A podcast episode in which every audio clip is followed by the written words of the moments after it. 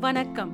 இது கதை கேட்கும் நேரம். இன்று கல்கி அவர்கள் எழுதிய கல்வனின் காதலி. அத்தியாயம் எட்டு ஒன்பது மற்றும் பத்து கேட்க போறீங்க. அத்தியாயம் எட்டு மணப்பந்தலில் அமளி. தாமரை ஓடை கிராமத்தில் வீதியை அடைத்து கொட்டார பந்தல் போட்டிருந்தது. பந்தல் அலங்காரத்துக்கு மட்டும் குறைந்தது ஆயிரம் ரூபாய் செலவாகியிருக்கும். அந்த பெரிய பந்தல் இடங்கொள்ளாதபடி ஜனங்கள் நெருக்கிக் கொண்டு உட்கார்ந்திருந்தார்கள். பந்தலுக்கு வெளியே குடியானவர்களும் குடியானவ ஸ்திரீகளும் தெருவை அடைத்து கொண்டு நின்றார்கள். இரண்டு கோஷ்டி தங்க நாயனமும் இரண்டு கோஷ்டி வெள்ளி நாயனமும் சில சமயம் தனித்தனியாகவும் சில சமயம் சேர்ந்தும் ஊதி காதை துளைத்துக் கொண்டிருந்தன. தவிழ்காரர்கள் தங்கள் கையில் பலங்கொண்ட மட்டும் அடித்து காது செவிடுபட செய்தார்கள். சில சமயம் பேண்டு வாத்தியங்களும் நடுவில் கிளம்பி அலறின. பந்தலுக்குள்ளே சந்தன மழையும் பன்னீர் மழையும் பூமாரியும் மாறி மாறி பொழிந்து கொண்டிருந்தன. புரோகிதர் மந்திரங்களை பொழிந்தார். திருமாங்கல்ய தாரணம் செய்ய வேண்டிய சமயம் வந்தது. ஊது ஊது என்று புரோகிதர் கூவினார். உடனே ஏக காலத்தில் நாலு நாயனக்காரர்கள் வாயில் வைத்த வாத்தியத்தை எடுக்காமல் ஊதினார்கள். நாலு தபிழ்காரர்கள் அடி அடி என்று அடித்தார்கள். மாப்பிள்ளை தாலியை எடுத்து மணப்பெண்ணின் கழுத்தில் கட்டினார். தாலி கட்டிய அடுத்த நிமிஷத்தில் ஸ்திரீகள் கோஷ்டியிலிருந்து ஐயோ கல்யாணிக்கு என்ன? என்று ஒரு குரல் எழுந்தது. அப்படி சொன்ன ஸ்திரீயின் வாயை இன்னொருத்தி பொத்தி அசடே அபசகுணம் போல் என்ன சொல்கிறாய்? என்றாள். ஆனால் வாஸ்தவத்திலேயே கல்யாணிக்கு என்ன? அவளுடைய கண்ணை கொண்டு போய் அப்படி சொருகுகிறதே? ஐயோ அவளுடைய தலை அப்படி சாய்கிறதே? கொண்டு போங்கள் உள்ளே கொண்டு போங்கள். நாலு பேராக பிடித்து மெதுவாக அவளை ஓர் அறைக்குள்ளே கொண்டு போனார்கள். பாயில் படுக்க வைத்தார்கள். கல்யாணிக்கு என்ன? கல்யாணிக்கு என்ன? என்ற கேள்வி எங்கும் பரவியிருந்தது. பந்தலிலும் வீட்டுக்குள்ளும் புருஷர்களிடையிலும் ஸ்திரீகளிடையிலும் இதே கேள்வியைதான் கேட்டுக்கொண்டிருந்தார்கள் கிளம்பும்போது சகுனம் சரியாக ஆகவில்லை. என்றார்கள் சிலர். இந்த பெண்தான் உச்சி வேலையிலே கொள்ளிடக்கரை அரச மரத்தடியிலே போய் நிற்குமே. எந்த பேயோ பிசாசோ என்ன கன்றாவியோ? என்றார்கள் வேறு சிலர். அதெல்லாம் ஒன்றுமில்லை. ராத்திரியிலிருந்து பெண் சாப்பிடவில்லையாம். பசிமயக்கம் என்றார்கள் சிலர். கல்யாணி நினைவுற்று கிடந்தாள். டாக்டர் வந்து எல்லோரையும் விலக சொல்லி கொஞ்சம் காற்றோட்டம் உண்டு பண்ணினார். ஒன்றும் அபாயமில்லை. என்று உறுதி சொல்லி முகத்திலே கொஞ்சம் ஜலம் தெளித்து மூக்கில் மருந்து புட்டியை காட்டினார். கல்யாணிக்கு ஸ்மரணை வரத் தொடங்கியது. அவளுடைய இதழ்கள் அசைந்தன. அவை ஏதோ முணுமுணுத்தன. அந்த முணுமுணுப்பு யார் காதிலும் விழவில்லை. விழுந்திருந்தாலும் அவர்களுக்கு புரிந்திராது. ஆமாம் கல்யாணியின் இதழ்கள் முணுமுணுத்த வார்த்தைகள் இவைதான். வண்டி குடை சாய்ந்து விட்டது. வண்டி குடை சாய்ந்து விட்டது. வண்டி குடை சாய்ந்து விட்டது. அத்தியாயம் எட்டு. மணப்பந்தலில் அமளி. கேட்டதற்கு நன்றி. அத்தியாயம் ஒன்பது. வெயிலும் மழையும். சென்ற அத்தியாயங்களில் கூறிய சம்பவங்கள் நடந்து இரண்டு வருஷங்கள் ஆகிவிட்டன. அபிராமி இப்போது இன்னும் நாலு விரட்கடை உயரமாகியிருக்கிறாள். அத்துடன் நெற்றியிலே ஒரு வடு வண்டி குடை சாய்ந்த ஞாபகார்த்தமாக லேசாய் தெரிகின்றது. மற்றபடி அதே குழந்தை முகம்தான். கண்களில் அதே குறுகுறுப்புதான். திருப்பரங்கோவில் கிராமத்து வீதி ஒன்றில் ஒரு பழைய ஓட்டு வீட்டின் கொள்ளைப்புறத்து கிணற்றங்கரையில் அவளை இப்போது நாம் பார்க்கிறோம்.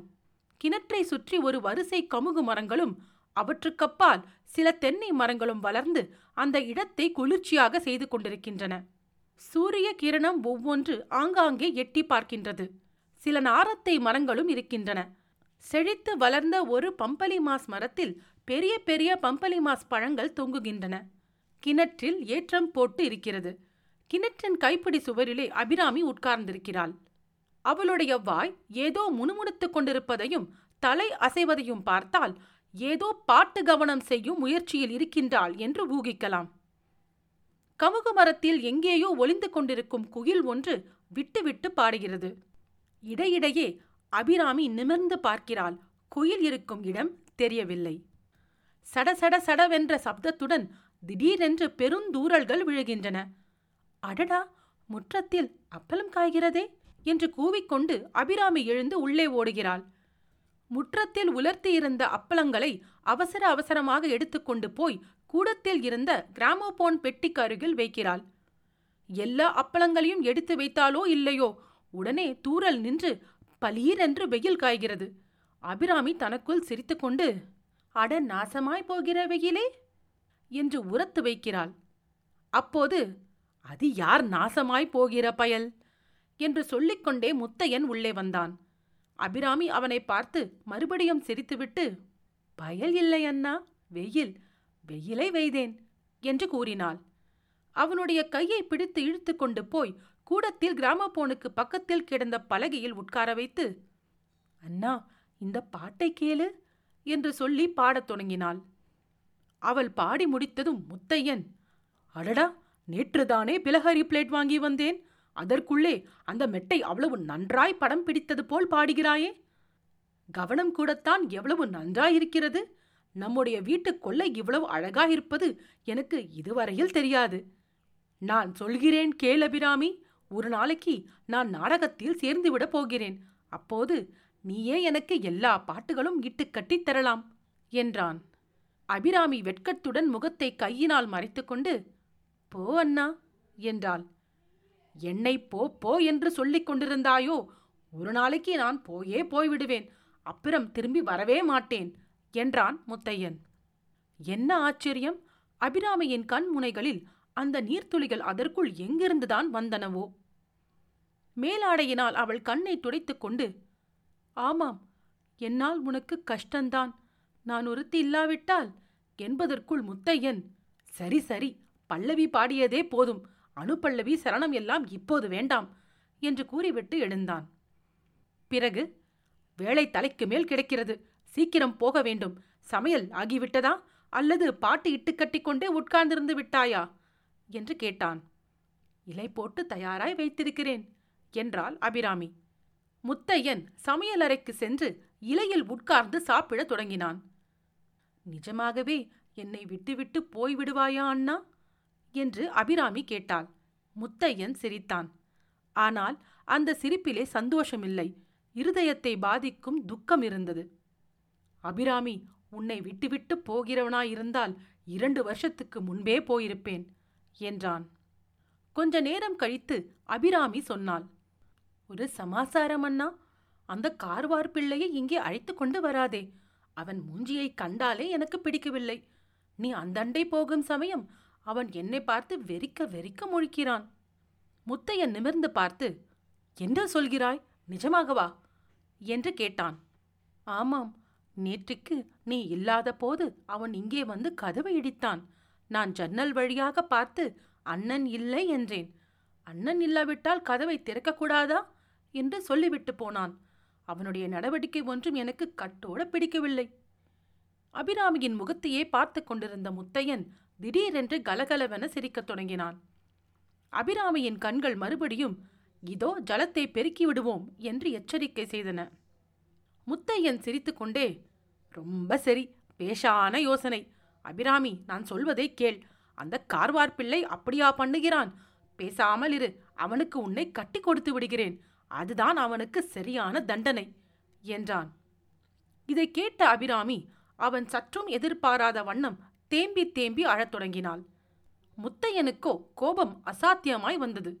சீ வர வர நீ மகா அழுமூஞ்சியாய் போய்விட்டாய். என்ன சொன்னாலும் அழுகைதானா? நான் தொலைந்து போகிறேன் என்று சொல்லிவிட்டு பாதி சாப்பாடு அப்படியே இலையில் இருக்க எழுந்து போனான். அத்தியாயம் ஒன்பது. வெயிலும் மழையும் கேட்டதற்கு நன்றி. அத்தியாயம் பத்து. கார்வார் பிள்ளை. திருப்பரங்கோவில் மடம் மிகவும் புராதனமானது. மிக செல்வாக்குள்ளது. மடத்துக்கு சொந்தமான ஆயிரம் வேலி நிலமும் மடத்தின் ஆதீனத்தின் கீழ் உள்ள கோவில்களுக்கு ஏழாயிரம் எட்டாயிரம் வேலி நிலமும் இருந்தன. இப்போதுள்ள பண்டார சந்நிதிக்கு முந்தி இருந்தவரை பற்றி பலவிதமான வதந்தி உண்டு. ஆனால் இப்போது அப்பதவியை வகித்தவர் ஒழுக்கத்திலும் கல்வியிலும் சிறந்து விளங்கினார். மடத்தின் நிர்வாகத்தில் உள்ள ஊழல்களையெல்லாம் போக்கவும் மடத்தின் சொத்துக்களை சமய வளர்ச்சி கல்வி வளர்ச்சிக்காக பயன்படுத்தவும் பெருமுயற்சி செய்து கொண்டிருந்தார். இந்த முயற்சிகளையெல்லாம் அதிகம் பயன்படாதபடி செய்து கொண்டிருந்த புண்ணியவான் ஒருவர் அந்த மடத்தில் இருந்தார். அவர்தான் கார்வார் பிள்ளை. முன்னிருந்த சன்னிதானத்தின் காலத்திலே இந்த மனுஷர் வைத்ததே எல்லா விஷயங்களிலும் சட்டமாயிருந்தது. இப்போதும் கூட அவருடைய அதிகாரம்தான் அதிகமாய் சென்று கொண்டிருந்தது. மடத்தின் ஏராளமான சொத்துக்கள் ஒரு தாலுகா பூராவும் பரவியிருந்தபடியால் ஏதாவது கோர்ட் விவகாரங்கள் நடந்து கொண்டே இருக்கும். கார்வார் பிள்ளைக்கு அந்த விவகாரங்களின் நுட்பங்கள் எல்லாம் தெரியும். அவர் இல்லையென்றால் மடத்தின் நிர்வாகம் உடனே பலவித சிக்கல்களுக்கு உள்ளாக நேரிடும். ஆதலால் அவர் மேல் அநேக புகார்கள் அவ்வப்போது வந்தபோதிலும் பண்டார சந்நிதி அவரை போக சொல்ல முடியாத நிலைமையில் இருந்தார். அப்பேற்பட்ட திருப்பரங்கோவில் மடத்தில் சர்வாதிகாரம் நடத்திய மகா ஸ்ரீ ஸ்ரீ கார்வார் பிள்ளையை இதோ பார்த்து கொள்ளுங்கள். காதில் வைரக்கடுக்கண் கன்னத்திலே புகையிலை குதப்பல் கழுத்திலே சரிகை துப்பட்டா. இடுப்பில் சொருகிய மணிப்பர்ஸ் நெற்றியில் சவ்வாது பொட்டு கைவிரல்கள் எல்லாவற்றிலும் வைரமோதிரம். அப்புறம் தங்க சங்கிலி கோத்த ரிஸ்ட் வாட்ச் இத்தகைய அலங்காரத்துடன் இதோ இளந்தொந்தி விழுந்து தலையில் இளநரை கண்டு விளங்குகிறவர்தான் கார்வார் பிள்ளை. பார்த்தால் சாது மனுஷராய் அப்பாவியாய் தோன்றுகிறார் அல்லவா ஆனால் எந்த புற்றிலே எந்த பாம்பு இருக்குமோ நமக்கென்ன தெரியும்? பார்த்து கொண்டே இருங்கள். முத்தையா இங்கே வா என்று கார்வார் பிள்ளை கூப்பிட்டதும் கொஞ்ச தூரத்தில் கீழே மேஜை பெட்டியின் முன்னால் உட்கார்ந்து எழுதி கொண்டிருந்த முத்தையன் எழுந்து வந்து பணிவுடன் நின்றான்.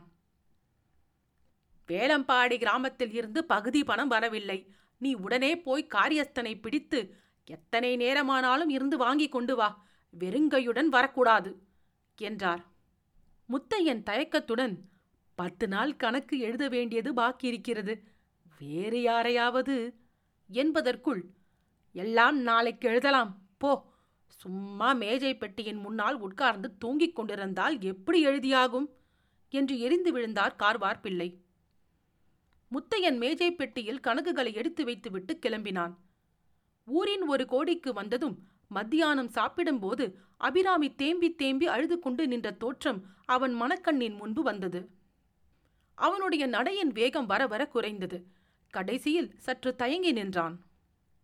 பிறகு வீட்டுக்குப் போய் அபிராமிக்கு ஆறுதல் வார்த்தை சொல்லிவிட்டு தான் அன்று மாலை திரும்பி வர நேரமாகும் என்று தெரிவித்துவிட்டு போவதுதான் சரி என்று நினைத்தான்.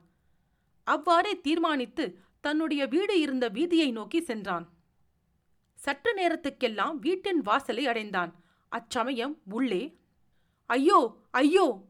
என்று அபிராமியின் தீனமான குரல் கேட்கவே அவனுடைய உடம்பெல்லாம் மயிர் கூச்செறிந்தது. ஓடிப்போய் கதவை திறக்க முயன்றான். கதவு தாழிட்டிருந்தது. ஜன்னலண்டை சென்று பார்த்தான். உள்ளே கூடத்தில் அவனுடைய கண் விழிகள் தெரிந்து விழுமாறு செய்த பயங்கர காட்சி ஒன்று தென்பட்டது. கார்வார் பிள்ளை அபிராமியினுடைய மேலாடையின் தலைப்பை கையில் பிடித்துக் கொண்டிருக்கிறார். அபிராமி ஐயோ ஐயோ! என்று பரபரப்புடன் அவரிடமிருந்து ஓட முயல்கிறாள். அப்போது முத்தையனுக்கு உடம்பு நடுங்கிற்று. அவனுடைய தேகத்தில் இருந்த ரத்தத்தில் ஒவ்வொரு துளியும் கொதித்தது. அடுத்த நிமிஷம் அவன் வீட்டு வாசலில் போட்டிருந்த பந்தல் காலை பிடித்துக்கொண்டு கூரையின் மேல் ஏறினான். இரண்டே பாய்ச்சலில் தாவி சென்று வீட்டின் முற்றத்தில் குதித்தான். அவனுடைய உடம்பில் அப்போது ஆயிரம் யானைகளின் பலம் உண்டானது போலிருந்தது. ஒரே தாவலில் கார்வார் பிள்ளையண்டை சென்று அவன் கழுத்தை பிடித்து ஒரு தள்ளு தள்ளினான். பிள்ளை சுவரில் மோதிக்கொண்டு கீழே விழுந்தார். அவருடைய தலையை சுவரில் இன்னும் நாலு மோது மோதினான். பிறகு காலை பிடித்து தர தரவென்று இழுத்து கொண்டு வந்து வாசற்படிக்கு வெளியே தள்ளினான். அபிராமி கூடத்து தூண் ஒன்றை பிடித்துக் கொண்டு நின்றாள். அவளுடைய உடம்பு இன்னும் நடுநடுங்கிக் கொண்டிருந்தது. முத்தையன் அவளை ஏறிட்டு பார்க்கவும் முடியாதவனாய் தாழ்வாரத்தில் முன்னும் பின்னுமாய் நடந்து கொண்டிருந்தான். அபிராமி தேம்பிக் கொண்டே அண்ணா உங்களுத்துக்கே நாம் திரும்பி போய்விடலாம். இங்கே இருக்க வேண்டாம் என்றாள். முத்தையன் ஒரு நிமிஷம் நின்று யோசித்துவிட்டு கதவை தாழ்பால் போட்டுக்கொண்டு கொஞ்ச நேரம் ஜாக்கிரதையா இரு அபிராமி. அந்த பாவியை இப்படியே விட்டுவிட்டு போகக்கூடாது இன்னும் எத்தனை பேருடைய குடியை கெடுப்பானோ யார் கண்டது? நான் போய் சன்னிதானத்தில் சொல்லி முறையிடப் போகிறேன். இந்த அநியாயத்துக்கு ஏதாவது பரிகாரம் உண்டா இல்லையா வென்று பார்த்து விடுகிறேன் என்று சொல்லிவிட்டு வாசலை நோக்கி நடந்தான். அபிராமி ஓடி வந்து அவனை கட்டிக்கொண்டு அண்ணா என்னை தனியாக விட்டுவிட்டு போகாதே என்றாள். முத்தையன் இந்த ஒரு தடவை மட்டும் போய் வருகிறேன் தடை சொல்லாதே அப்புறம் உன்னை விட்டு பிரிகிறதே இல்லை நாளைக்கே பூங்குளத்துக்கு போய்விடுவோம் என்றான். பிறகு அவளிடமிருந்து விடுவித்துக் கொண்டு அன்புடன் அவளுடைய முதுகில் தட்டி கொடுத்து சற்று நேரம் பல்லை கடித்துக் கொண்டிரு அபிராமி இதோ ஒரு நிமிஷத்தில் திரும்பி வந்து விடுகிறேன் என்று சொல்லிவிட்டு வெளியே சென்றான். அபிராமி துர்பாகிய அபிராமி உன் அண்ணன் ஒரு நிமிஷத்தில் திரும்பி வருவான் என்று எண்ணிக்கொண்டு இராதே அவன் திரும்பி வரவே மாட்டான். இனிமேல் பகவான்தான் உனக்கு துணை. அத்தியாயம் பத்து. கார்வார் பிள்ளை. கேட்டதற்கு நன்றி. இன்னொரு பகுதியில் உங்களை மீண்டும் சந்திக்கிறேன். நன்றி ராரா.